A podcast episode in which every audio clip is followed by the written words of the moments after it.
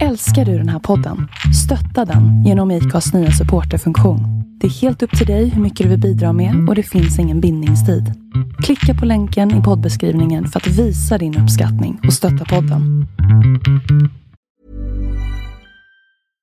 Hiring for your small business? If you're not looking for professionals on LinkedIn, you're looking in the wrong place. That's like looking for your car keys in a fish tank.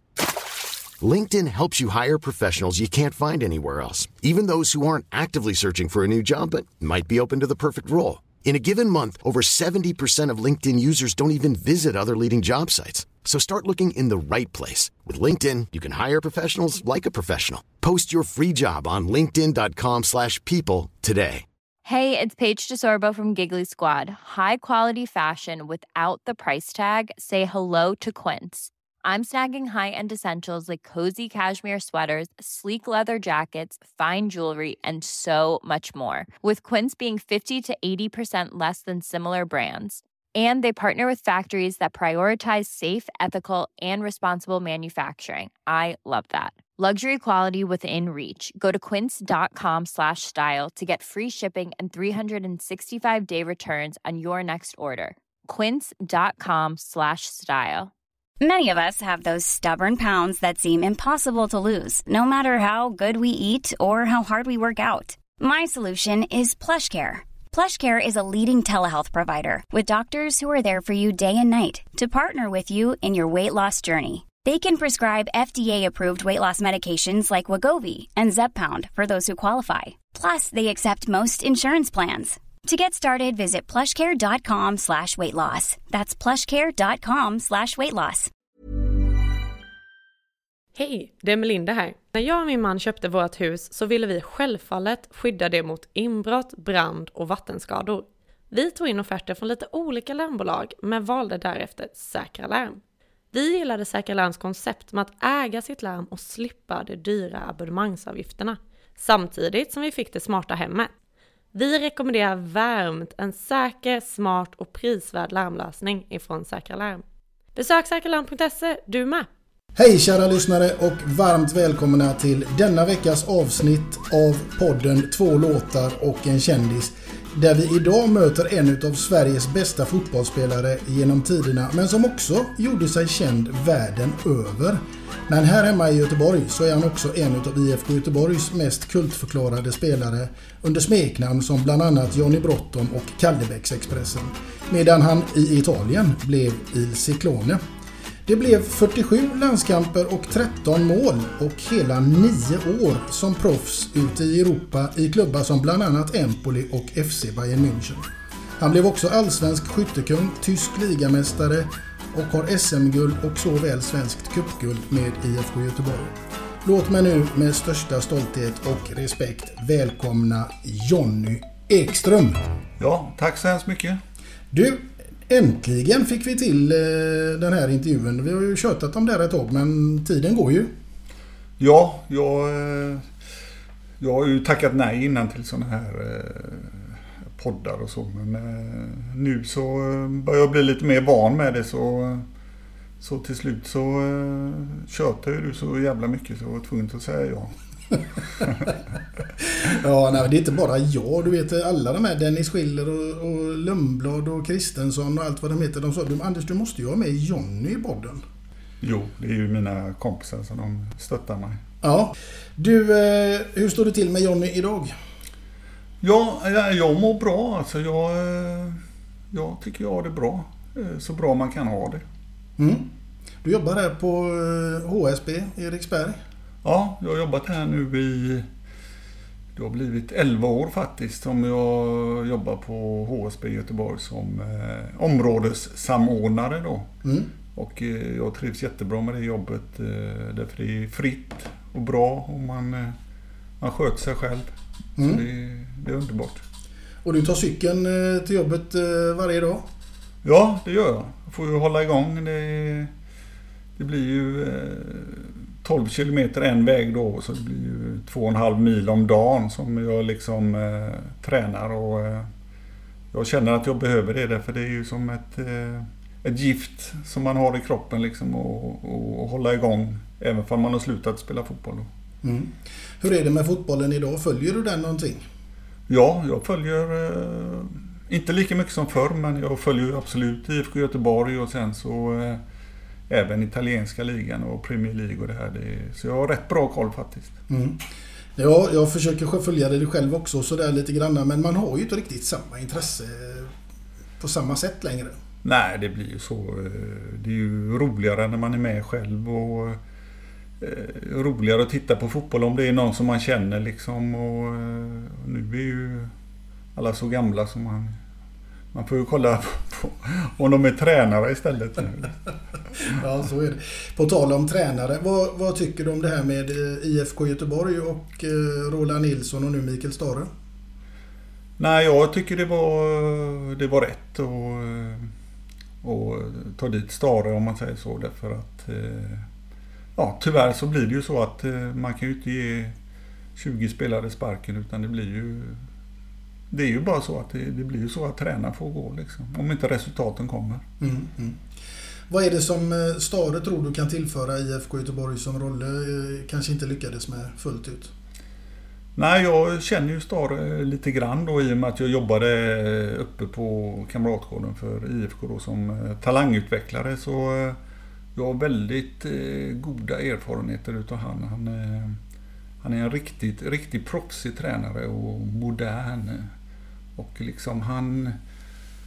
hans entusiasm smittar av sig på spelarna så jag, jag tycker det är ett riktigt bra val. Mm.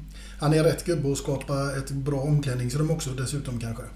Ja, han är alltid liksom eh, så positiv och energisk och engagerad och det smittar ju av sig. Det gör det. Mm. Då hoppas vi att eh, det smittar av sig till en bra placering för IFK Göteborg här.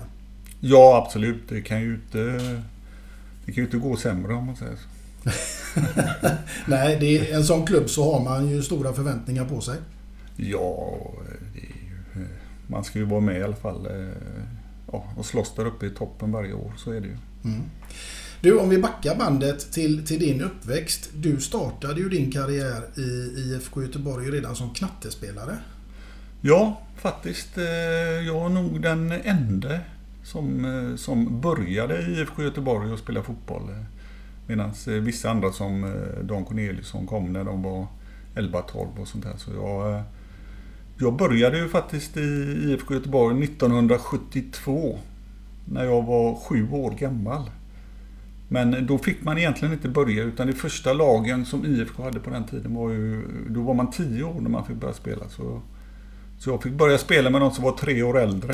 Eh, därför de tyckte väl att... Eh, ja, jag var så...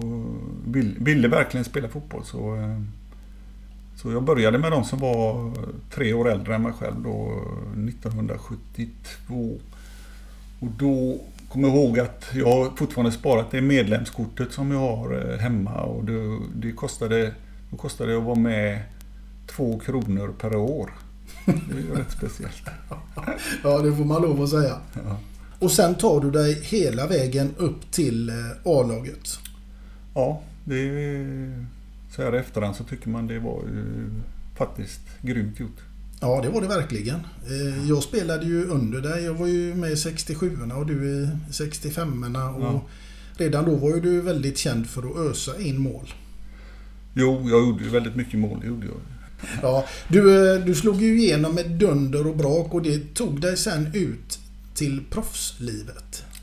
Ja, jag slog igenom. Jag kom ju upp i A-lagstruppen 1984 då. Och eh, Sen fick jag vara med där och liksom lära mig. Så 85 var kanske med hälften av matcherna i Allsvenskan och sen 86 med eh, Europacupen, Champions League då, så slog jag igenom ordentligt med, ja, mot Aberdeen och Barcelona och de här matcherna. Mm. Det var väl i samband med att Mats Gren blev proffs som du tog platsen jämte Torbjörn va? Ja, det kan, ja, precis. Det kan man säga. Och sen så bar det av till Empoli. Mm. Ja, det var ju helt fantastiskt att eh, komma till italienska ligan. Det var ju det man inte drömde om, men det var ju det, det bästa man kunde gå till på den tiden. Och där var ju alla de stora eh, utlänningarna som eh, Maradona och Platini och Boniek och ja, alla de stora var där. Och så få komma dit och spela bara i i italienska ligan. Det var ju hur mäktigt som helst. Mm. För på den tiden så berättade Strömberg när han var med här i podden också att då var det ju bara två utlänningar per lag man fick värva va? Ja precis, det var ju bara två utlänningar per lag och eh, England, eller hela Europa hade ju då, men England de hade lite speciellt. Då var det två utlänningar i varje lag men då var man tvungen till att ha gjort minst 20 A-landskamper för att man skulle kunna få chansen att få ett proffskontrakt i England. Då. Ja. Det är ju helt annorlunda nu. Mm. Ja, nu känns det som att idag kan du bli proffs bara du har rätt agent. Ja, precis. hade du agent på den tiden? Ja, det hade jag faktiskt. Eh, en av de första agenterna, Börje Lantz, hette han. Mm. Och eh, jag tycker han... Eh, ja, man visste inte så mycket då, men jag tyckte han skötte och gjorde det ett riktigt bra jobb. Mm. Men du, när du var där i Empoli, det var ju inte bara en fotbollskarriär du fick. Du fick också en livskamrat. Ja, absolut. Jag träffade ju min fru där som Marinella som jag har varit gift med nu i 31 år. Så eh, ja, det kan man verkligen säga att jag gjorde. Ja, så Italien är lite som ett andra hemland eller? Ja, det är det ju absolut. Jag är ju där två, tre gånger om året. Och ja, Marinellas släkt bor ju kvar där nere så jag är väldigt mycket där nere. Mm. Maten, kulturen? Ja, maten, kulturen och mentaliteten och ja, det är, det är suveränt. Ja. Hur har det gått för dig i, i det här med covid-19? För det har ju påverkat oss alla på ett eller annat sätt. Nej, det har väl eh, det har gått bra. Vi har eh, klarat oss. Eh, vi i familjen i alla fall. Och nu har man ju fått första sprutan här och ska ta den, eh, den andra. Så ja, det känns ju absolut eh, så att det går åt rätt håll och man känner sig ju lite mer eh, positiv och glad nu. Mm. Du är eh, positiv och glad. Det tänker jag också när man tänker tillbaka återigen lite grann på det där med eh, uppväxt, uppväxten. För det var ju mycket minnen eh, på det här Vallala plastgräs och det var tältet och det var ja, hela den här biten. Men det var ju också lite grann när man bortser från fotboll så var det ju musik och det var friller och och här har vi ju dig då med frille tänker jag. Då har vi alltså syntfrissan, vi har hockeyfrillan och sen har vi Tintinfrillan på det också. Ja, precis. När började detta med syntfrissan? Ja, det började ju då på 80-talet med, med syntmusiken och så. Ja, jag gillade ju syntmusik och eh, då hade man ju dem som eh, idoler och så tänkte jag att jag ville ha samma frissa som eh, de som var med i syntgruppen. Vilka grupp hade du där? Nej, det är ju Depeche Mode.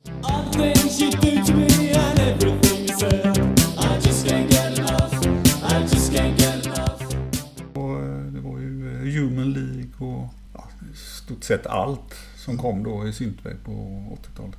På den tiden så var det ju lite så att antingen så skulle man vara syntare eller så skulle man vara hårdrockare. Ja, så var det. Så jag, jag fick ju stryk några gånger när jag var på stan med, med syntfrillan av eh, hårdrockarna. ja, ja, men... De sa ju det, var ju guys var ju rock'n'roll och Blåvitt var disco. Ja, diskot funkar ju rätt bra uppenbarligen. Ja, bättre än eh, hårdrocken i alla fall. och så kom snusen in i bilden också. Var det Strömberg som lärde dig att ta sju läppen? det var det inte. Jag började väldigt tidigt. Det var en, en kompis i Kallebäck som hette Birger. Han var tre år äldre än mig och han, han snusade och då tyckte jag det var så, tyckte det var så fräckt och ville vara som han så, så jag började också. Liksom. Och sen, tyvärr så har jag aldrig slutat efter det. Nej. Började du med den här eh, generalsnus då som vi alla gjorde eller? Nej, rapé. Göteborgs rapé. Ja. Det, var, det var hans snus och då blev det min också. Ja, ja. och sen började ju hela IFK Göteborg med det på 80-talet. Så det var ju inte någon som nästan som inte snusade. Ja, då var det ju liksom... Eh, det var i alla fall eh, mer än hälften som snusade i, i vårat lag, i pojklaget i alla fall. Ja, ja absolut. Du, och den här snabbheten som du alltid har eller det har ju alltid varit liksom ditt signum på något sätt. Är det en, är det en medfödd grej eller är det så liksom att du har jobbat hårt på det?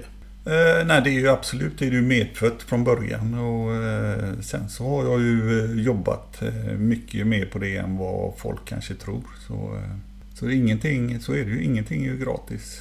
Nej, absolut. Du fick finslipa din teknik där. Ja, jag var ju med lite grann i friidrott och, och fick lite löpteknik och så. Sen så eh, tränade jag mycket själv också i, i garaget och körde starter och, och sånt eh, när vi var lediga från fotbollen. Och, ja, jag, jag höll igång det om man säger så. Mm. Då tänker jag så här att du, vi måste ju komma in på det för du, vi får reda ut den där historien. Hur var det nu? Du mötte ju hon den här... Eh, Marilyn 80 ja. Ja, exakt. Ja. Eh, och det finns ju, det, det, går ju massa historier. Att du vann över henne på 30 meter och någon säger 100 meter och någon säger att du bara hängde med. Och hur, hur är det där? Hur gick det till?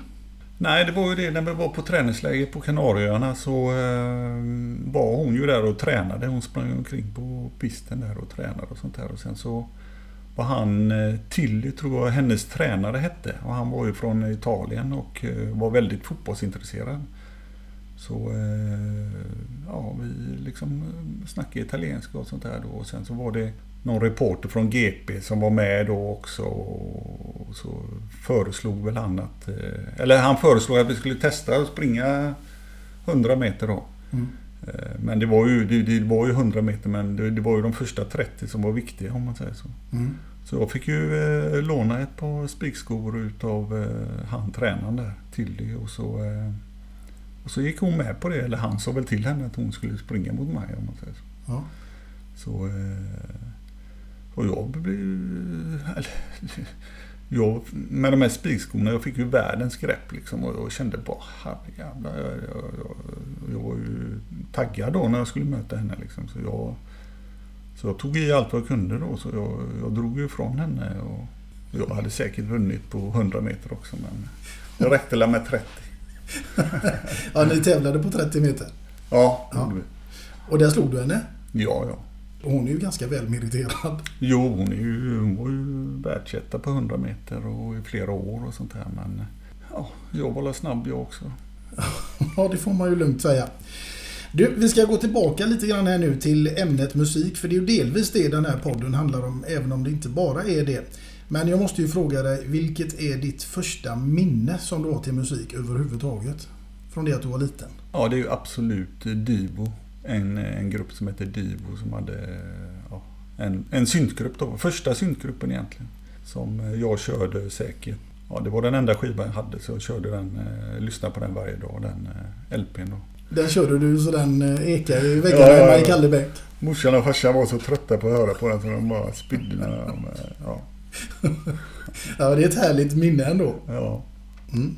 Du, du har ju varit proffs i en massa eh, olika klubbar, eller massa och massa, men ett par i alla fall. Och nio år ute i Europa. Och bortsett från all fotboll du har fått ta del av där så tänker jag att du måste ju ha fått del av massvis av häftig musik också. Eh, ja, absolut. Eh, mest italiensk musik då. Med, nu var ju inte jag sådär jätteintresserad utan jag lyssnade ju mest på, mest på musiken men många, mycket eh, italiensk musik i alla fall som, eh, som jag tyckte om jättemycket. Mm. Ja men det kan jag tänka mig. Och var du på några konserter utomlands där någon gång liksom och sånt där? Nej, det, det var jag inte. För vi, eh, vi kunde inte visa oss. Eller man kunde ju visa sig men det var liksom svårt att gå på konserter. Ja, för man blev ju igenkänd och sånt där. Och så, det blev inte så... Det var ingen lugn och ro liksom att man kunde lyssna på musiken något speciellt. Nej. Hur är det, på tal om det där med att bli igenkänd, är det, hur är det idag? Blir du igenkänd här hemma? Kommer folk fram och vill köta med dig? Eh, ja, det händer faktiskt. Inte lika ofta som förut men eh, jag tycker eh, svenskarnas mentalitet har eh, ändrats lite grann och de är mer öppna och eh, ja, de kommer gärna fram och, och pratar och tjötar lite grann. Så det, det, är bara, det är bara, när det händer nu, det är ju bara roligt och positivt. Så. Ja, det är ju många som har många goda minnen från dig och de övriga gubbarna i Blåvitt under hela 80 och 90-talet där. Ja, det är det säkert. Du, eh, sen är det ju så här också att du eh, var nära på, jag vet att det här är upptaget många gånger med dig, men jag vill ju reda ut det också naturligtvis. Ett mm. åttaårskontrakt med Barcelona, det är ju liksom inte vem som helst som blir erbjuden det. Nej, det var ju fantastiskt när jag blev erbjuden det och eh, även skrev på ett kontrakt Eh, som var säkert 15 eh, sidor långt. Liksom. Men, eh, sen var det ju en liten klausul där att det här kontraktet gällde från och med den 15 juni. Om, om man säger så. Och jag skrev ju på det i april eller någonting sånt där. April, Mm. maj. Men de, de, ville ju, de ville ju ha mig liksom. De ville ju ha mig till 100 procent i och med att ja, de ville det. Men sen så liksom dagen innan då när vi var uppe på träningsläger med Blåvitt med, i Norrland så kom Gunnar Larsson fram till mig och, och sa det då att de hade just köpt eh, Gary Lineker då. Och eh, i och med det så blir ju mitt kontrakt eh, inte gi- giltigt. Mm. Ja, det, man kan ju bara leka med fantasin hur det hade gått om du hade skrivit på det för eh, Barcelona. Ja, det hade... Det, hade, det är klart att man kan, eh, man kan ju leka med det. Men eh, ja, det, det är som det är liksom. Det är som det är. Och eh, sen så eh, var det ju så att i en viss klubb eh, någonstans så var det någon kille som sprang och drog bollen kulorna fram och tillbaka och du säger Ja, just- till Strömberg ja det finns någon eh, Zidane här tror jag han heter eller något sånt där som... Ja, precis. Det var ju Zinedine Zidane då som eh, var med mig när jag spelade i Cannes och eh, då var han ju bara en ung kille. Han var säkert eh, han var 18-19 år eller någonting. Och, han, eh, ja, han höll ju på på träningarna med sulfinter och ja, dribblade och sånt här. Så jag, men jag trodde ju aldrig han skulle bli någonting där för han, eh, jag har ju sett hundra sådana innan som kan liksom dra lite sulfinter och på träningar och sånt där. Men sen när det är skarpt läge så, så klarar de inte av det. Och, men eh, ja, han var ju en av dem som, han klarade ju av det. han gjorde ju det. Ja. Ja. Vi ska faktiskt återigen tillbaka nu här lite granna till musikens värld. Och du, du ska vi leka lite med din fantasi här Jonny. För att nu är det så här att du ska få åka till en öde ö. Och du får bara välja en enda platta och ta med dig till en öde ö. Mm. Vilken skulle det bli? ja, det blir ju Dibos platta i så fall.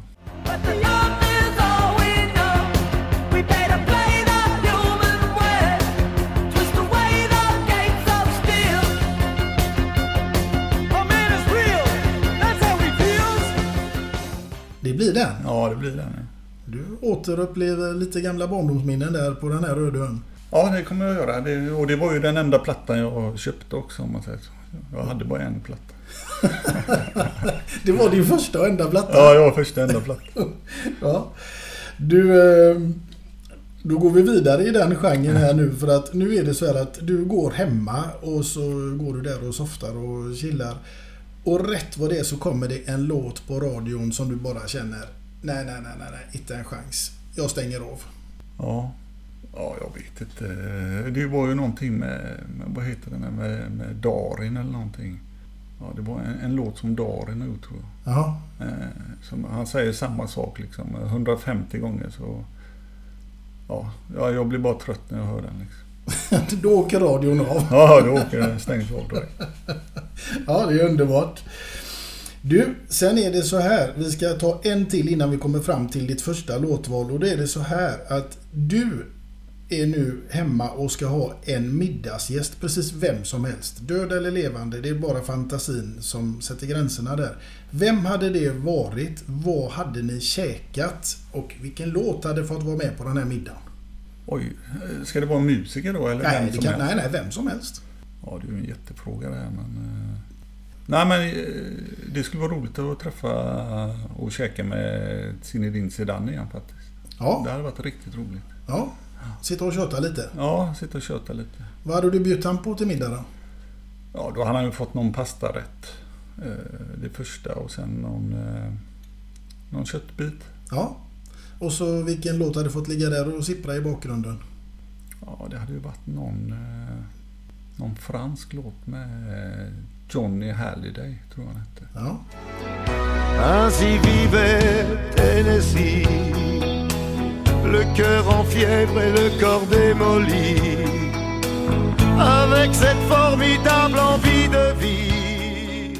Han var en riktigt, eh, en riktig fransk smörsångare. ja. Det hade passat bra till eran middag där. Ja, det jag. Du, eh, nu ska vi se. För nu är det nämligen så här att jag är extremt nyfiken på ditt första låtval. Vad det skulle kunna vara.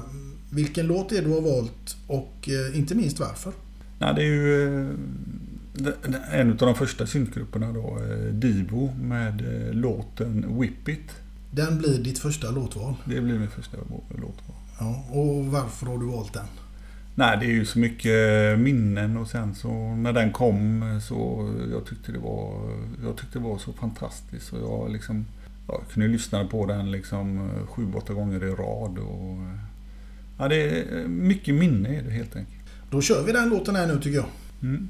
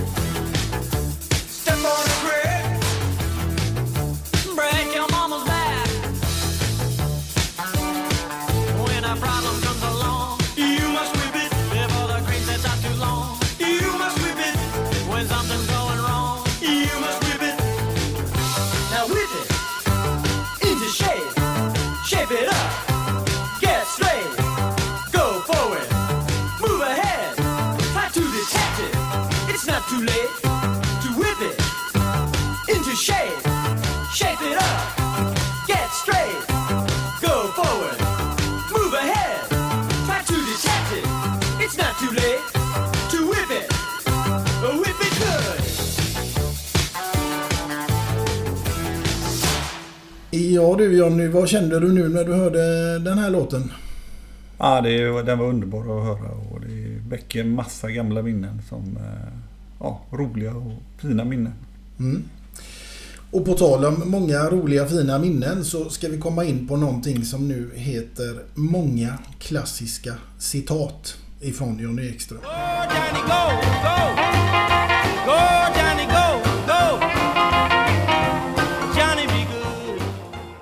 Det här med spaghetti, det har, det har man ju liksom... Det, det, det är också något du är förknippad med. Jo, det har ju blivit så. eh, Den är, Är ju, det sant? Ja, den är sann. Det är den. Det var en... eh, Uppe på Kamratgården så var det en, eh, en reporter från GT tror jag som frågade om jag kunde, om jag kunde några italienska ord. Liksom. Och då, då svarade jag nej, jag vet inte ens vad spaghetti heter. Det är ju världsklass. Ja, jag vet inte men jag, jag tycker inte den är så rolig. Nej. Men det finns en till där också med landslaget när ni är ute och äter kött i Australien. Och du får frågan om du vill ha ditt kött medium. Och du svarar No large. Ja. Så var det också. Den är också underbar. Ja. Sen har jag faktiskt en till. När vi var i Israel så skulle jag beställa en pizza. Så ville jag ha en capricciosa. Med, eller jag ville ha champinjoner på då. Liksom. Ja. Så jag, jag sa ju det då. I want to have a pizza with champions, sa jag då. Och kyparen kollade på vad, vad är champions liksom. Och det var ju champinjoner då. Det heter ju, Ja. vet jag nu då, det heter ju mushrooms på, på engelska då. Men, så det är lite sådana grejer som, som har hänt. Ja. Jag vet att Glenn Hysén någon gång, tror jag det var, som berättade att ni satt jämte varandra eller någonting sånt där när ni var ute och åkte buss och så Ja. Var det ett gäng kossor Ja. på sidan där som så sa du liksom att tänk vad gött de har det. De här kossorna. Från ingenstans. Ja, ja, jag satt ju där på bussen och kollade ut genom fönstret liksom och så tyckte jag att de hade det gött där liksom. De bara, bara äter och skiter och tar det lugnt liksom. Så skulle man väl kanske vilja ha det egentligen ibland. Ja, ibland i alla fall. Ja, i alla fall. Sen har jag hört att du är flygrädd. Stämmer det?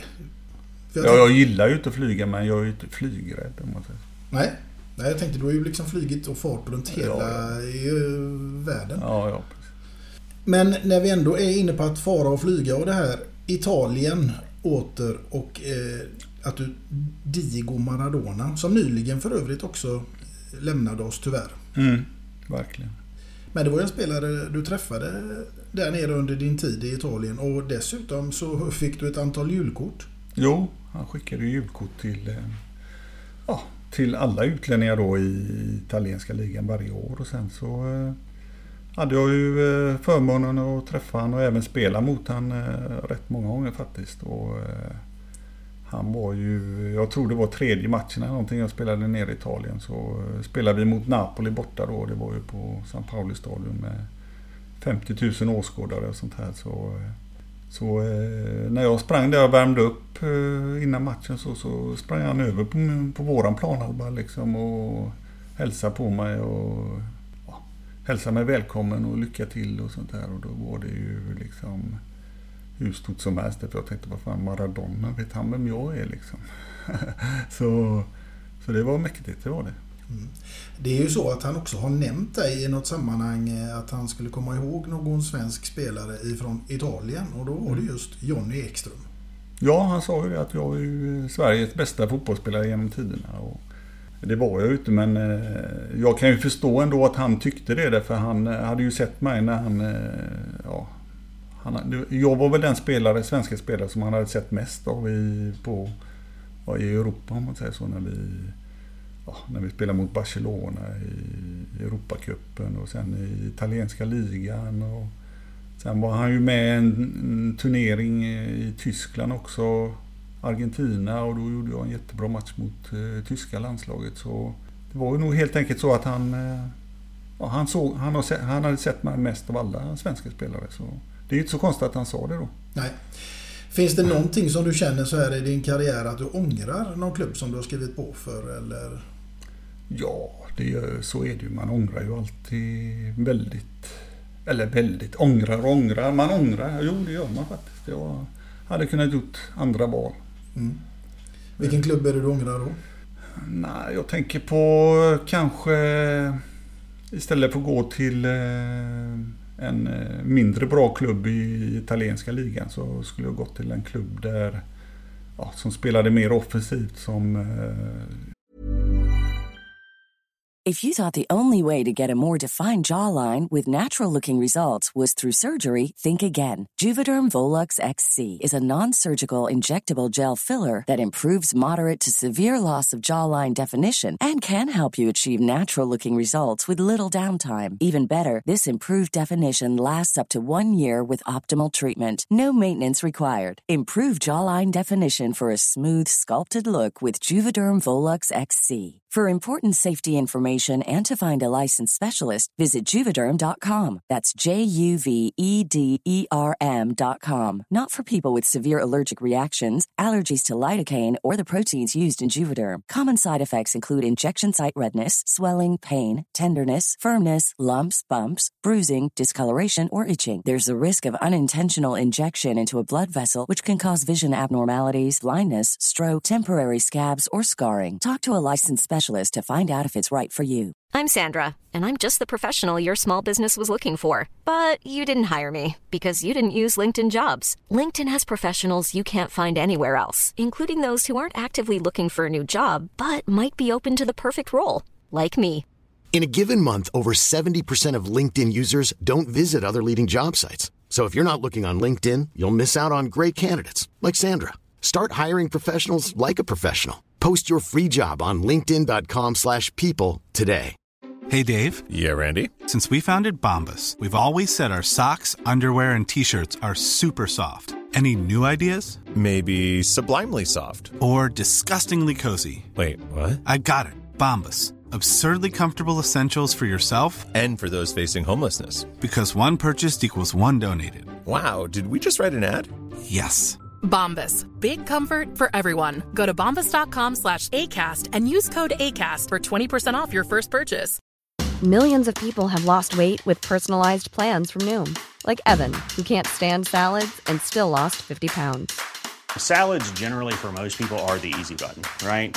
For me, that wasn't an option. I never really was a salad guy. That's just not who I am. But Noom worked for me. Get your personalized plan today at Noom.com. Real Noom user compensated to provide their story. In four weeks, the typical Noom user can expect to lose one to two pounds per week. Individual results may vary. Hey, it's Paige DeSorbo from Giggly Squad. High quality fashion without the price tag. Say hello to Quince. I'm snagging high-end essentials like cozy cashmere sweaters, sleek leather jackets, fine jewelry, and so much more. With Quince being 50 to 80% less than similar brands. And they partner with factories that prioritize safe, ethical, and responsible manufacturing. I love that. Luxury quality within reach. Go to quince.com slash style to get free shipping and 365 day returns on your next order. Quince.com slash style.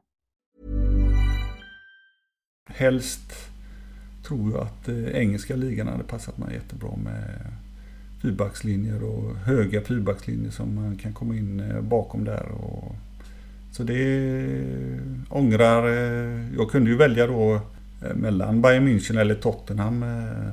Och så, de ville jag ha med bägge två då men då valde jag Bayern München och där skulle jag nog valt Tottenham istället. Mm. Ändå blev du ligamästare med Bayern München. Jo, det blev jag ju men ja, jag är lite ångrar det att jag inte fick spela i engelska ligan med fyrbackslinjer och i Tyskland var det ju mycket libero och man mot man och sånt här. Och det passar ju mig också men eh, just att bli liksom fri med målvakten eh, då är det bättre med att spela mot sådana som har fyrbackslinjer. Lättare att komma emellan där Ja, på djupet. Ja, och så rätt på målvakten om man säger. Mm. Vilken var din bästa tid som fotbollsspelare? Nej, det var nog i, i början där faktiskt. När man var eh, som bäst tycker jag man var när man var ja, 19, 20, 21, 22 sådär. Mm. Man var ung och fresh. Nej, men där var man ju liksom entusiasten och man hade ju liksom allting liksom kom automatiskt. eh. Sen så när, även eh, 91, 93 då med, med Blåvitt. När vi var med i de första Champions League och sånt där. Då, när man var 26, 27 då hade man ju liksom en annan, en annan erfarenhet och en annan rutin. Och man var även, eh, det var också en riktigt bra ålder faktiskt. Mm. Så det är väl eh, ja, de två bästa perioderna. Mm. Kunde du känna någon gång liksom att du egentligen borde varit med där i VM 94? Ja, absolut. Eh, när det gick så... Ja, det gick ju så bra om man säger så. så det är klart att eh, man har funderat på eh, att man hade kunnat vara med där. Och, så är det ju. Mm. Du var ju med och tog Sverige till VM 1990 genom ett viktigt mål som du gjorde i kvalet där 1989. Som också blev klassiskt. Ja, det har blivit klassiskt och det var ju eh, roligt att se det nu också. När man kollar på EM här, för jag tror att SVT hade det som, eller de hade det som vignett då. Och eh, det var jätte, jätteroligt att se det för eh, ja, det var roligt att se. Och det, det gick ju undan där också.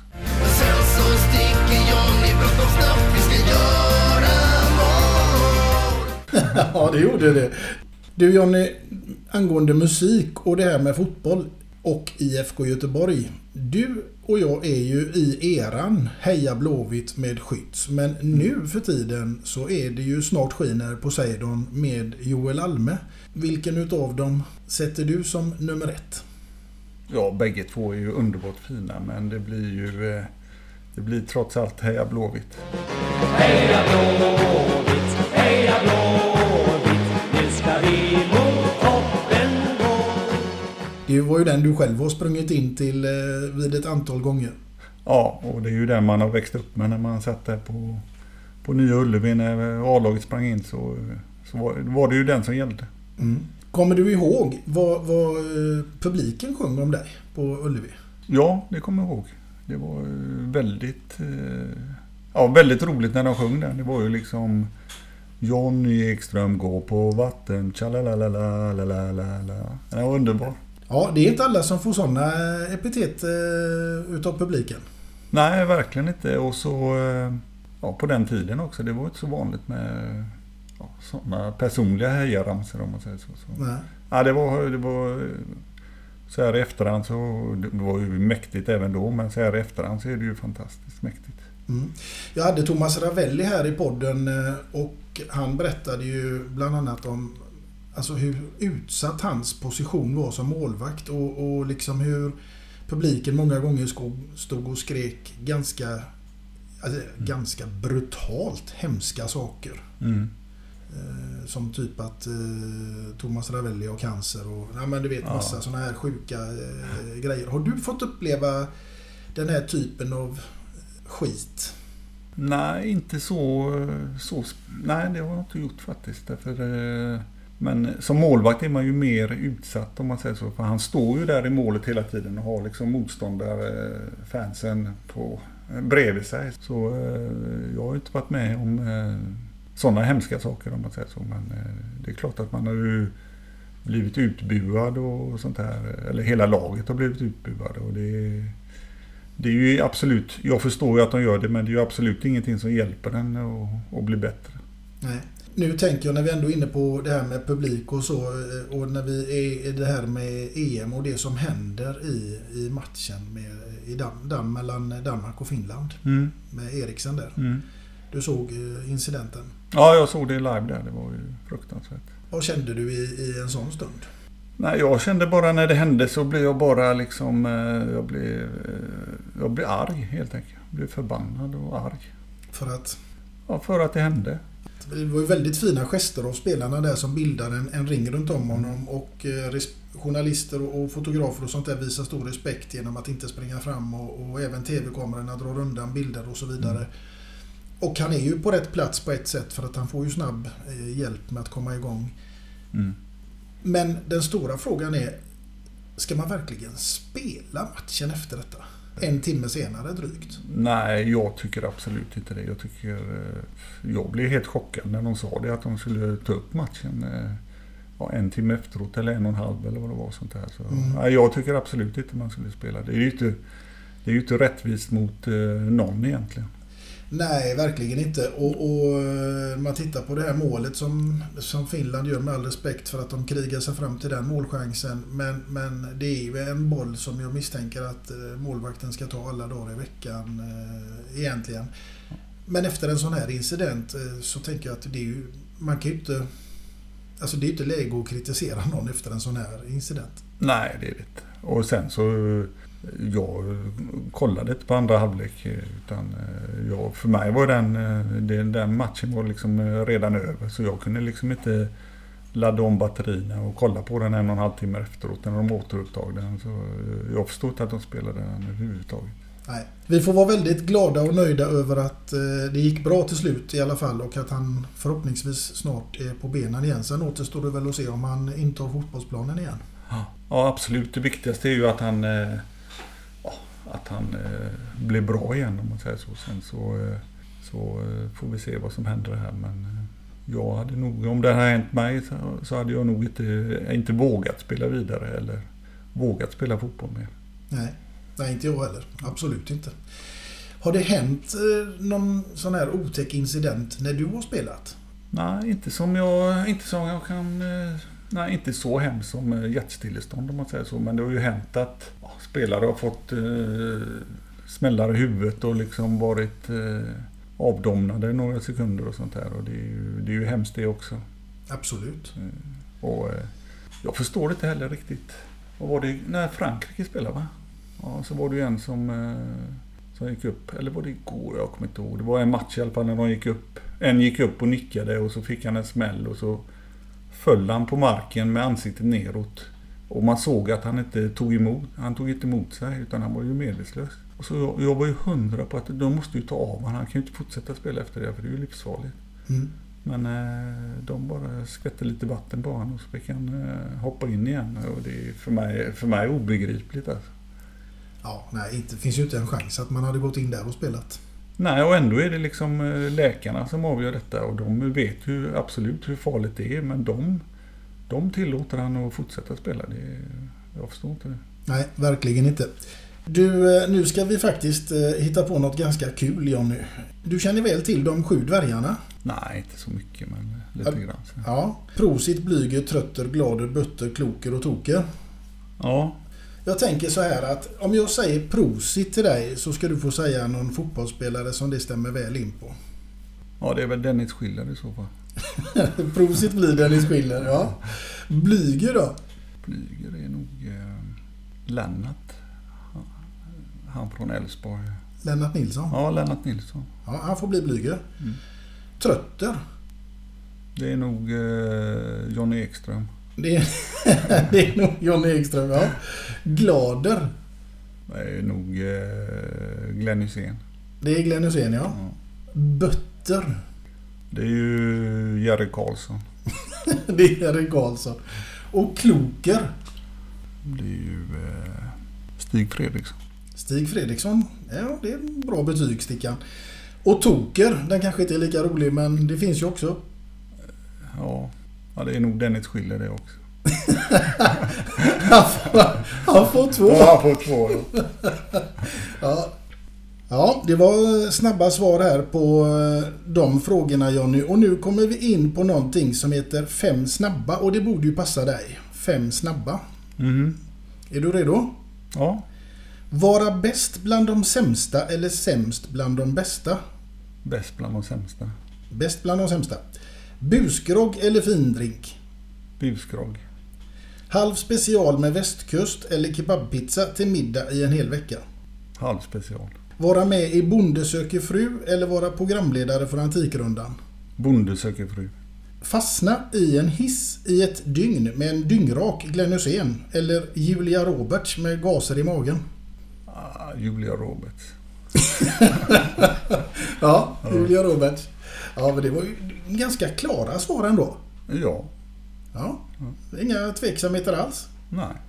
Och eftersom det inte är några tveksamheter alls så tar vi en fråga till där det inte finns några tveksamheter och då tänker jag att nu ska vi landa in i låtval nummer två som jag också är extremt nyfiken på vad det skulle kunna vara och inte minst varför. Ja, det blir en italiensk sångare då som heter eh, Venditti. Som eh, sjöng, eh, eller som sjunger Roma Roma. Som jag tycker är otroligt fin och mäktig i och med att ja, de spelade den liksom när Roma vann eh, eh, serien då, Serie A 1984. Så han är ju en riktig romanist-fan och då sjöng han den låten inför liksom 60 000 åskådare på Romas hemmastadion. Och det var, ja, det var riktigt mäktigt helt enkelt. Och en bra låt.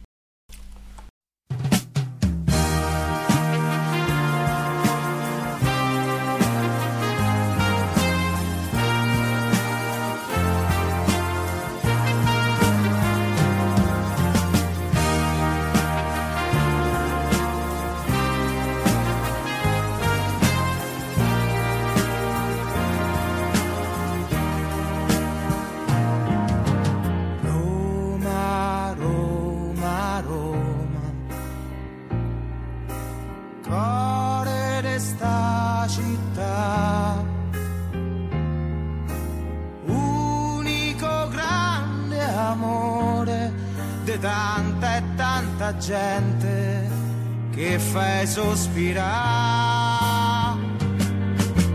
Roma, Roma, Roma. Lasciaci canta. Da sta voce nasce un coro. So centomila voci che hai fatto innamorare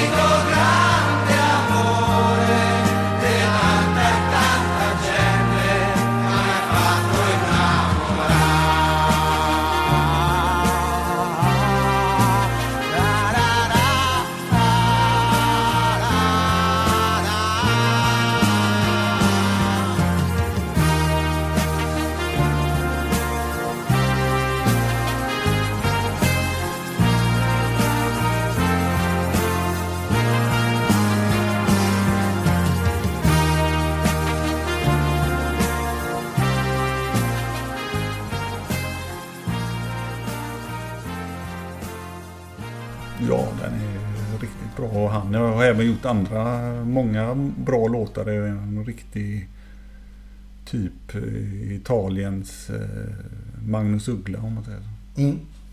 Ja, Magnus Uggla var ju en stor fan på 80-talet också. Ja, absolut. absolut. Det var, det var tider det, på den tiden. Mm. Du, eh, vi ska gå vidare här i podden och vi ska fortsätta i ämnet musik. Därför att nu är det så här att Jonny Ekström, du är i final i Let's Dance. Okej. Med vem hade du dansat och till vilken låt? Och det här med att dansa, du kan välja precis vem du vill. Det är bara fantasin som sätter gränserna nu. Ja, Då hade jag nog dansat med Jessica Andersson. Ja, det är ett bra val. Ja, verkligen. Ja. Och vilken låt hade ni valt då? då? Då hade vi valt... Eh, Hade det blivit en tryckare eller hade det blivit en bugglåt eller vad, vad hade ni dansat? ja, det hade nog blivit en halvtryckare om man säger så. Ja, Jag vet inte vad det kallas för den dansen. nej, nej, men det, En vanlig sån här. ja, ja, ja, men det är bara att välja en, en, en god låt till det då. Ja, det får ju bli eh, eh, någonting med eh, Human League.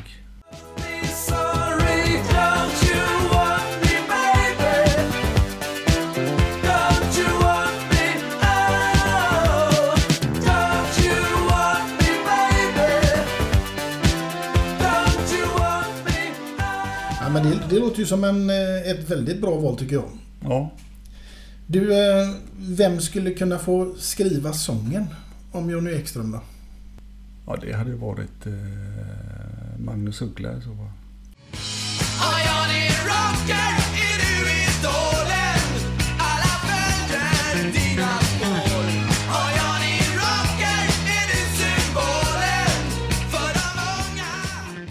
Det hade jag gillat.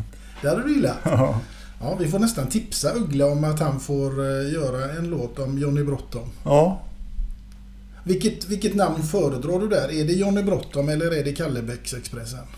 Nej det är ju... Eh, Bråttom är ju liksom eh, mest känt om man säger så, så jag föredrar det. Men eh, Kallebäcksexpressen är ju ett fräckt namn också. Så, men det blir bråttom.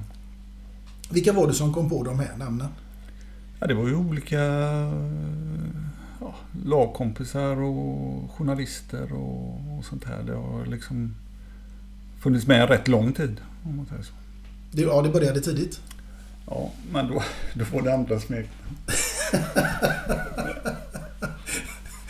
Säger du med ett skratt. Vad var det första smeknamnet? Nej, vi kan lika gärna ta det nu. De kallar mig ju för eh, Schiller bland annat. Han kallar mig alltid för Johnny Pung.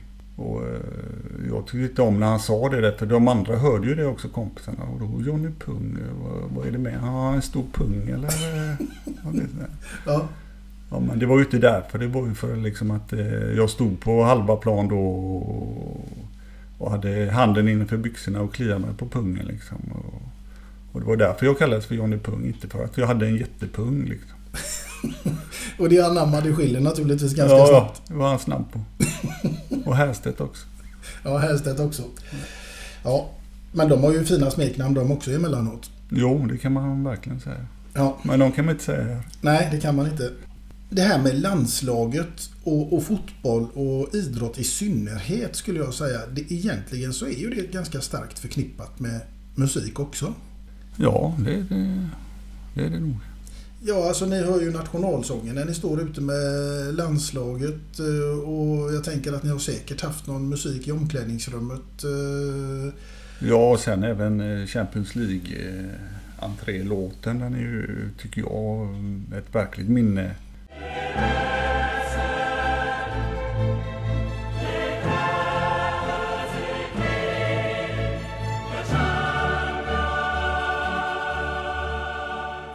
Ett riktigt bra minne. Mm. Hade du någon sån där låt som du liksom, det fanns ju freestyle och allt möjligt på den tiden, men liksom som du gick och gick in i någon bubbla till och laddade upp till? Nej, jag gjorde aldrig det. Jag eh, lyssnade aldrig på musik innan, innan matcher eller någonting sådär. Jag, nej, det gjorde jag inte. Nej. Jag var så inne i mig själv så jag... Även fall jag hade freestyle på mig så skulle inte jag liksom lyssna på låtarna för jag var så eh, koncentrerad på matchen. Liksom. Mm. Var du eh, liksom sådär riktigt eh, så du hade speciella rutiner när du skulle gå ut för en match eller innan en match? Och... Ja, jag hade hur många grejer som helst. Hela tiden. En, eh, en rutin som jag följde. Det var massa olika grejer. Jag skulle ha liksom ett speciellt liniment skulle jag ha. Och sen så skulle jag ha tunna strumpor. Eh, Och så, sen så hade jag ju fotbollsskor där jag plockat bort innesulan så att jag kom närmare marken och skorna blev lättare och man kände sig snabbare. Och sen hade jag... Allting var en rutin egentligen in- inför en match. Mm. Snusen på rätt sida? Ja, den satt alltid på rätt tid. Ja. Du, eh, vilket är ditt egentligen absolut bästa fotbollsminne som du kan ha? Nej, det finns ju eh, flera stycken men eh, jag tycker ju den roligaste tiden man hade det var ju när man var liksom pojk, pojklagsspelare med ja, kompisarna och gemenskapen och olika kupper som man var på. Så jag, jag tyckte det var jag tyckte det var roligast egentligen att spela fotboll när man var en pojk. Mm. Och sen så eh, blev det ju allvarligare och allvarligare och sen så eh, är det ju naturligtvis första matchen i Europacupen 86 mot Aberdeen. När jag liksom missar en tre, fyra chanser och, eh, och sen till slut då sätter jag ett, en, eh, ett mål då och det var ju en eh, otrolig lättnad och stort. Och, och sen eh, även Barcelona-matcherna när vi vann med 3-0 hemma och sånt här. Och, när vi sprang eh, ärvarv runt eh, Ullevi där. Och det, var, det var riktigt mäktigt. Och sen även ja, första landskampen i Malmö och eh, även första matcherna i italienska ligan. Det ju, var ju fantastiskt. Och, Mm. ja, det finns jättemånga fina matcher. Hur var det med pengar egentligen på den tiden? Tjänade man eh, pengar så att man kan leva ett gott liv eh, efter karriären? Eh, Eller vilken fas tillhör du i? Liksom om man säger idag så kan ju spelarna vara proffs i, i några år och så är de hemma liksom. Men Ja. och när började det eller slutade du precis Nå, innan? jag slutade precis när det började egentligen. Utan jag var ju... eh, Jag slutade ju då och jag slutade ju när Bosman-domen kom. Eh, När man kunde liksom ja, flytta fritt mellan olika föreningar. Mm. Så precis när man skulle kunna börja tjäna lite pengar då, då slutade jag. Men det här med pengar idag, det, det har ju blivit alldeles, alldeles för mycket tycker jag i alla fall. Ja, jag tycker själv att det är liksom överdrivet. Eh, Det är ju helt otroliga pengar det är nu men eh, eh, ja, det är ju så. Det är ju marknaden som styr så, så det, det är så bara. Ditt första kontrakt med Blåvitt var inte speciellt fett? Nej, det var inte fett. Det var ju eh, 84 då när jag skrev mitt första kontrakt. Då hade jag 25 000 om året plus matchpremier. Det var, det var mitt första kontrakt. Och sen sån här Volvo. Ja, men den fick vi betala för eh, hyra. Ja. Det var ju leasing på den. Så där gick lönen. Gick 25 000 om året gick bort där. Där gick till bilen. Ja, precis. Ja, var det ostmacka hos eh, Ninni och Göte på Kamratgården? Ja, det var väl, det var väl det vi fick. Och så Kamratgården på den tiden, det var ju en, eh, en liten byscha. Man fick liksom en trälåda och man fick stå där och eh, när man skulle hämta eller ta av sig kläderna fick man ju böja sig ner under taket liksom och hänga upp och ner kläderna. Så det har ju blivit en otrolig skillnad eh, ja, då från idag. Jag måste ju säga att jag gillade den gamla Kamratgården. Det var en helt annan...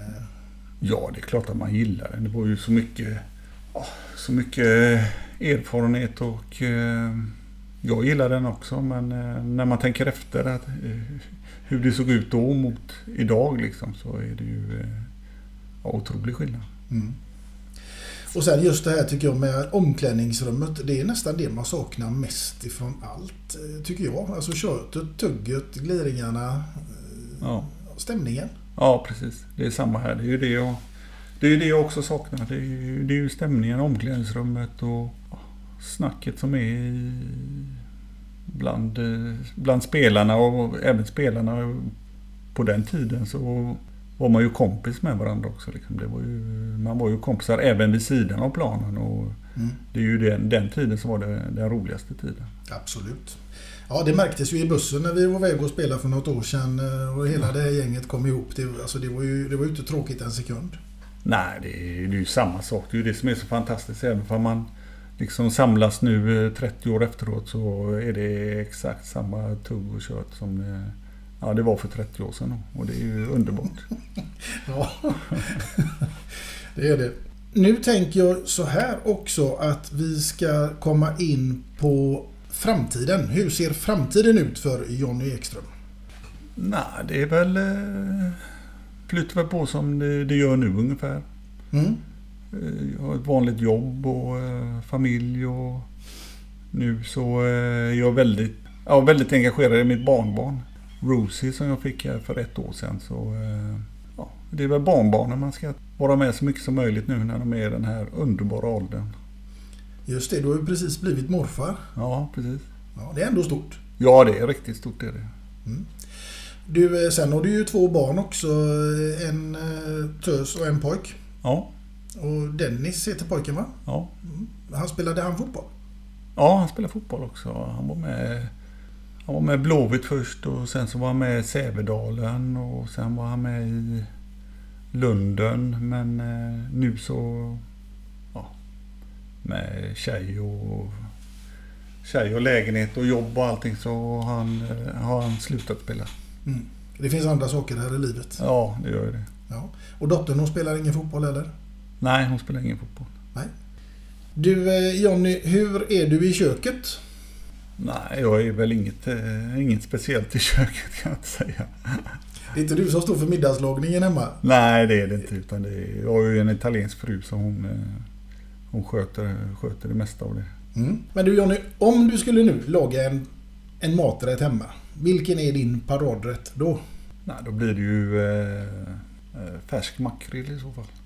Ja, det är jävligt gött. Ja, det är riktigt gött faktiskt. Jag brukar köpa det nu, speciellt på den här perioden. Eh, fiskaffären så köper jag några makrillfiléer bara och så fixar jag ordningen rätt snabbt och överraskar eh, familjen. Mm. Vad blir det till det då? Potatis och Ja, spenat ja. eller? eh, Nej, potatismos gillar jag. Potatismos, ja. Makrill och potatismos och ja, en bra sås liksom med dill och enkelt men väldigt gött. Och så en kall öl till det. Ja, helst. Ja. En gött denna. Ja, det hade inte varit fint. Har du smakat på den eller? Ja, ja, jag smakar på den. Ja, gillar du den? Ja, jag tycker den är bra. Ja. Och så eh, en frisk, den passar väldigt bra till sommaren också. Mm. Liksom, Men annars när man är i Italien tänker jag liksom när vi är inne på ämnet kök och så. Där måste det ju vara väldigt mycket vin eller och även i Frankrike. Ja, det är ju absolut det är mycket vin där. Men det börjar komma, öl börjar komma mer och mer där också. Speciellt bland eh, de unga. De dricker nog mer öl än vin där nu också. I, Italien i alla fall. Jaså? Ja, det- de har ju någon där som heter Birra Moretti vet jag. Den Ja. är fruktansvärt god. Ja, Peroni är det en annan som heter. Ja. Ja, de gör jättegod öl också. Men eh, bortsett från öl och vin nu. Hur löste du det med snus tänker jag när du var ute alla de här åren? Nej, det var ju farsan som skickade. En gång i månaden så skickade han eh, tre rullar på posten. Då. Det var hans, var hans uppgift. Tre rullar, tre stockar alltså? Ja, tre stockar. Ja. Och de kom ju alltid som de skulle. Liksom. Det var ju, var ju jätteviktigt. ja. Vad sa de andra i laget liksom när du kom där med och slängde in en jättebulle under läppen? Fattade de vad du höll på med eller? Nej, de var väldigt misstänksamma och de, eh, det var liksom eh, ja, väldigt konstigt. De kunde inte fatta det att man kunde liksom eh, stoppa upp en, en prilla i ovanläppen. Nej, de förstod inte det riktigt. Men fick du någon där nere till att börja snusa? Ja, lite grann så här. Det var ju, eh, de försökte, men de försökte högst en, två gånger eller någonting. Sen låg de dåliga? ja, sen var de dåliga så eh, nej. Det var, det var ingenting för italienarna. Nej. Däremot eh, tyskarna, de var ju mer eh, vana om man säger så. Mm.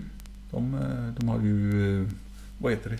De har ju lite mer vana med att snusa i näsan. Vad heter det? Sånt där luktsnus? Ja, luktsnus typ. Och de var inte så, de var inte så förvånade med, med snusen. Och de var ju mer modiga och snusade mer än italienarna.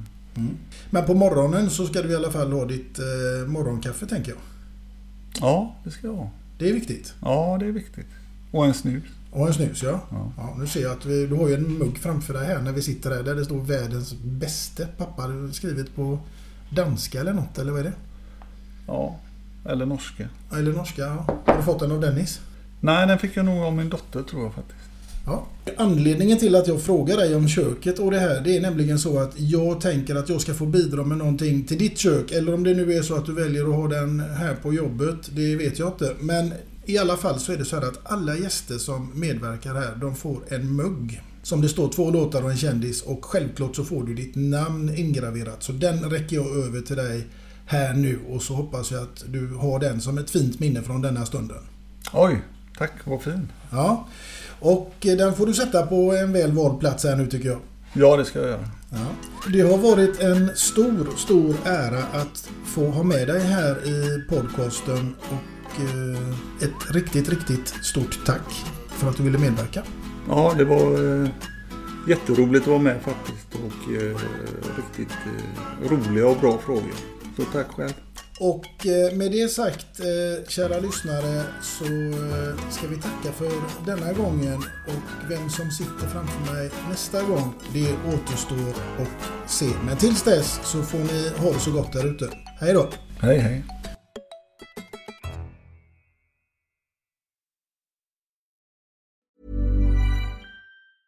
Planning for your next trip? Elevate your travel style with Quince. Quince has all the jet setting essentials you'll want for your next getaway, like European linen, premium luggage options, buttery soft Italian leather bags, and so much more. And is all priced at 50 to 80% less than similar brands. Plus, Quince only works with factories that use safe and ethical manufacturing practices. Pack your bags with high-quality essentials you'll be wearing for vacations to come with Quince. Go to quince.com slash pack for free shipping and 365-day returns.